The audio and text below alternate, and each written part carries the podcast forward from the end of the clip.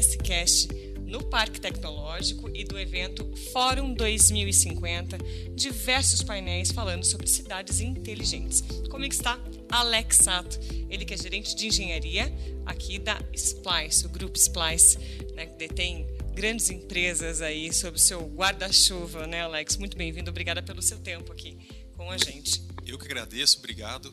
Obrigado pelo convite e de a gente poder compartilhar um pouco das nossas soluções que nós temos hoje para Sorocaba e outras cidades do país. Você participou do painel é, Infraestrutura, não, cases de vídeo monitoramento e muralha eletrônica, já ia falar o painel errado, é, e trouxe justamente toda essa expertise que o Grupo Splice detém sobre cidades inteligentes, já aplicada, né, Alex? Exatamente. Hoje, Sorocaba tem equipamentos de fiscalização eletrônica. Hoje, uhum. É, funcionamento, é, em funcionamento, tem 46 equipamentos, mas temos várias outras estruturas uhum. que a gente pode usar em forma de rodízio. Né? Esses 46 equipamentos, sim, fiscalizam velocidade, fiscalizam o avanço sinal vermelho, parado sobre faixa, mas também, hoje, todos os equipamentos da Splice detêm da tecnologia de leitura de placa. Então, independente se o veículo é autuado ou não, ele passou em qualquer velocidade, a gente lê a placa daquele veículo, informações de data, hora, em questão de alguns segundos, a gente manda essa placa para o sistema da Polícia Militar do Estado de São Paulo. E verifica se tem algum, alguma ocorrência, algum boletim de ocorrência. Isso. O, a, a, nós temos a expertise de ler uma placa de um veículo e mandar para a Polícia Militar. Hoje, nós gastamos para ler uma placa de um veículo em torno de 100 milissegundos. Nada, né? Inserimos nosso banco de dados e automaticamente já alimentamos o banco de dados da polícia. Nós não sabemos a situação desse veículo. Entendi. Quem toma toda a ação é a polícia militar. Então, a gente manda as informações com a placa, data hora é a geodésica da, da onde que o veículo passou. A polícia verifica aonde passou, se tem alguma viatura próxima e manda para o tablet daquela polícia aquele veículo em situação regular. Que legal. Já é, funciona. Já funciona. Algum exemplo que eu posso citar do ano passado, é, de 2022, nós enviamos 185 milhões de placas para o banco de dados da Polícia Militar do Estado de São Paulo. 185 milhões de placas lidas. Minha nossa, mas Sorocaba e só Sorocaba. Só a cidade de Sorocaba. Hoje nós detemos também de outros contratos no estado de São Paulo, também certo. todos do estado de São Paulo nós enviamos para a Polícia Militar do estado de São Paulo, mas somente Sorocaba, ano de 2022, 185 milhões de placas. É placa pra caramba. É muito placa. o pessoal circula bastante em Sorocaba. Não é? É porque Sorocaba detém muitas indústrias, muitas empresas, é uma cidade realmente bem movimentada, né? Porque somos em 700 mil habitantes, né? Vamos combinar que é bastante coisa aí. É, só uma informação complementando, uhum. né? Todos os dados que nós enviamos, eu peguei alguns dados estatísticos, pude mostrar ah, na painel. Uhum. Né, nós já auxiliamos para recuperar carros, é, é, prender veículos, em torno de quase de 1.200 veículos, armas, pessoas, 12 quilos de drogas e, muito legal, três pessoas desaparecidas que foram encontradas com auxílio do radar.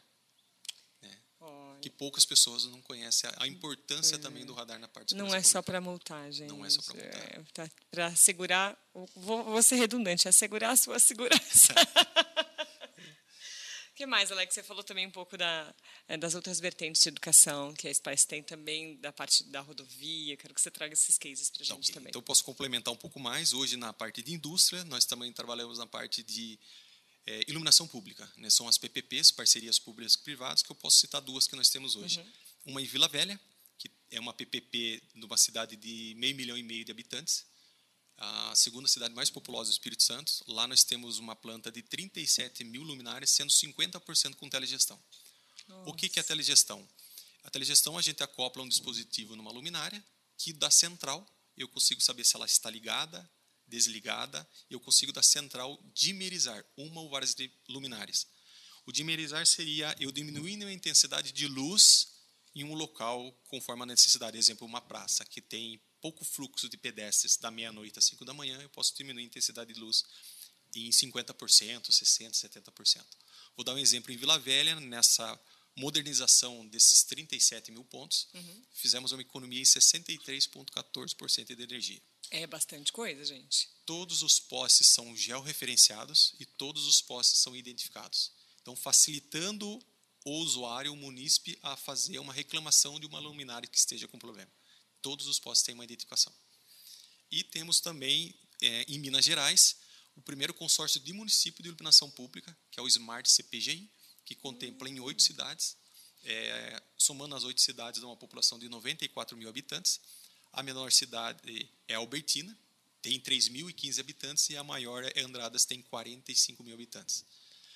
Falando um pouco né, na parte de iluminação, uhum. agora, é, o Grupo Spice também detém na parte de educação dois centros universitários. Primeiro, Centro Universitário Facens, uhum. o qual eu me formei. Formei lá em 2006 e agora terminei recentemente o curso de Gestão e Inovação em Cidades Inteligentes. É, temos lá em torno de 4 mil alunos de graduação e mil de pós-graduação. E temos um outro centro universitário, Newton Paiva, em Belo Horizonte, que nós temos lá em torno de 14 mil alunos.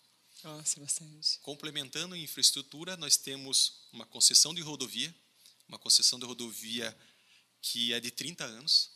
Nós já estamos a 13, ou seja, tem mais 17 anos pela frente.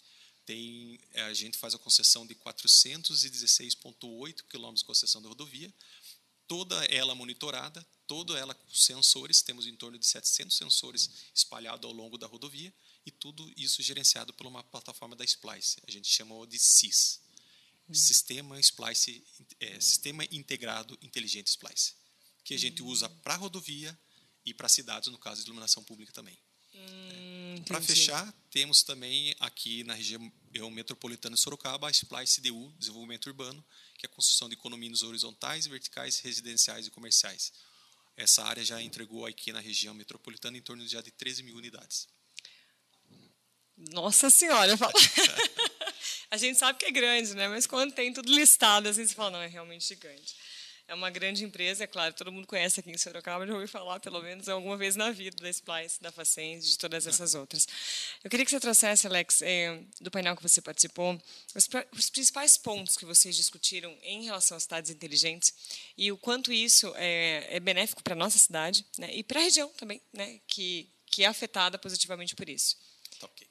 É, eu acho que de suma importância que comentaram, né, que teve vários players e acho isso. que uma palestra complementou a outra que essa parte que a gente trabalhando na parte de segurança pública, a gente traz segurança para a população. Né? Segurança é qualidade de vida. Né? Então, hoje, é, poucas pessoas sabem que os próprios equipamentos de, de fiscalização eletrônica trabalham para a segurança pública, mas isso pode ser ampliado. Né? Então, o que foi comentado com alguns colegas é a gente fazer um monitoramento das entradas e saídas das cidades. Então, tudo numa cidade, a gente vai saber todos os veículos que entram e saem mas eu tenho que cuidar da minha cidade, mas também tenho que cuidar das outras cidades. Então tem que ter essa conexão entre uma cidade e outra. Vou dar um exemplo aqui. Sorocaba, temos o Votorantim do lado, temos Araçoiaba do lado. Então essas cidades também que têm que ter essa esse trabalho de segurança uhum. para fazer a junção foi uma das perguntas que um dos, dos do, do, público fez para nós, né? Fizeram para nós. É, que a gente tem uma plataforma aberta uma plataforma através que a gente chama de um protocolo mais técnico API, uhum. que uma empresa consiga fazer, agregar valores ou agregar outros sistemas em uma única plataforma.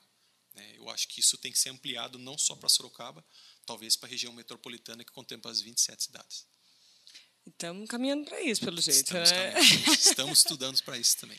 É, é, o grupo, o próprio grupo já está estudando para isso também. Exato. Né? Eu né, posso comentar um pouco. Uhum. Eu recentemente terminei pela Facens, é, uma pós-graduação em Gestão e Inovação em Cidades Inteligentes. E tivemos a oportunidade de, em novembro de, do ano passado, fazer a dupla certificação na Universidade de Leida, que é uma universidade parceira da Facens, uhum. né? E agora, algum mês atrás também, acabei participando do, também de um, um evento na cidade de Curitiba, que é um segundo evento também mais conhecido no mundo em cidades inteligentes. Então, a gente está estudando mais para poder aplicar nas cidades que nós estamos. É, num, eu estou perguntando para todo mundo o futuro de 2050, mas eu queria que você falasse no futuro mais próximo. Né? O quanto você acha que isso pode evoluir dentro da nossa cidade? É, porque as cidades inteligentes, a gente entrou num consenso geral que é para ajudar as pessoas. Às vezes é usando a tecnologia, às vezes são com outros tipos de ações que fortalecem né, e auxiliam a, pessoa a se locomover melhor, a se alimentar melhor, a ter uma estrutura de vida melhor. Então, o quanto você acha que isso vai evoluir, assim, para o ano que vem? é, eu acho que algo que eu comentei na palestra também foi é, hoje os próprios quem escreve hoje um documento que a gente chama de TR, o termo de referência, o pessoal tem que ser muito técnico, certo. porque muitas vezes a gente, nós como técnicos, lê um documento, a gente vê algumas coisas que está sem pé sem cabeça. Hum. Né? E aí a gente faz alguns questionamentos e às vezes pede algumas coisas que nem necessita. Hum. Então, se é um pouco que eu comentei, se tivesse pessoas técnicas escrevendo esse documento, eu acho que isso a médio, curto prazo já estaria implementado. Né? Então, eu, no meu ponto de vista, Uhum. eu acredito que se tivesse pessoas mais qualificadas escrevendo as necessidades realmente que precisa, eu acho que isso em curto prazo esteja implementado. Isso você diz num contexto é, de poder público, de empresas, num contexto geral. No contexto geral. No contexto geral, exatamente. É, mas essa conversa aqui de hoje, por exemplo, né, esses painéis, é, esse pontapé em Sorocaba é o primeiro evento né, sobre isso, né, que trouxe vários olhares do poder público, das empresas, das pessoas, né, dos cidadãos comuns aí, para essa questão das cidades inteligentes. Então, você acha que, que essa conversa, por exemplo, é, vamos dizer assim, já é um pontapé, já é um, um começo para essa melhoria vir mais rápida, além dessa questão técnica, claro? Sim, eu acredito que sim. Hoje, Sorocaba já está bem evoluído, em passos largos, qual foi falado pelo prefeito Rodrigo Manga. Então, acho que ele está com equipe qualificada muito boa, uhum. né? E estão fazendo várias implementações, né? Estão iniciando essa parte de iluminação pública, né? Vários locais têm essa conectividade para as pessoas, né? Em, em, em praças, é, essa parte de fiscalização já tem, acho que algumas coisas de escola também, visto que está acontecendo na mídia, nas escolas Sim. já estão implementando. Eu acho que é isso, né? É, cidade inteligente é você focar projetos pro cidadão, para a melhoria do cidadão. E agora a pergunta eu vou fazer, né? Fiz, fiz para todos os, os, painelistas que passaram por aqui, né? Quais as suas expectativas dentro da tua expertise pessoal, da tua experiência e também do que você ouviu aqui para 2050 para nossa cidade e região? Isso, eu espero tudo de melhor, visto que eu tenho um filho de 12 anos, né? Então daqui a alguns anos a gente pretende que esteja melhor do que hoje. Né? Hoje a gente sim está num, num bom num bom ambiente, temos alguns problemas sim, mas eu acho que essa parte de tecnologia e inovação vai ser bem rápida, visto o que teve na pandemia, né? Eu acho que na pandemia teve um salto imenso em parte Sim. de tecnologia e evolução, né? Porque a gente teve que de alguma forma é, aprender, Sim, né? Se virar, né? Se virar. É... Né? Então eu acho que em 2050 vai ter muita tecnologia e esses esses pessoas mais novos vão ter que estudar bastante. Eu acho que, né? Hoje, para tudo, tem que estudar. É um né? consenso né? geral, Vamos viu, falar, Alex? Desde você é... mexer num computador, desde você mexer num, num, trator, porque hoje o trator é tudo tecnológico. É. Então, eu acho que o pessoal vai ter que mesmo é estudar. Né? Não parar Procurar de estudar. capacitação. Exatamente. É, em boas instituições, fica em boas, como uma paciência. Exato.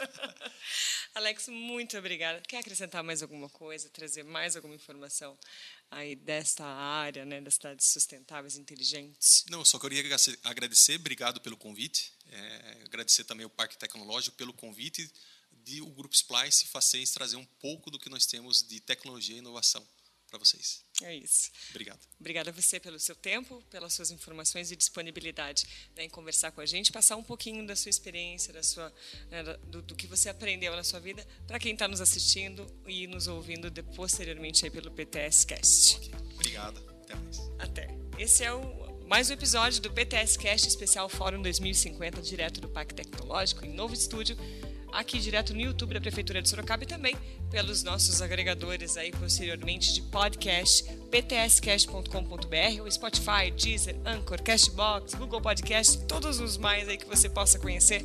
É só procurar o PTS Cast que você vai ter acesso a todos os episódios. A gente fica por aqui, até daqui a pouco. Tchau, tchau.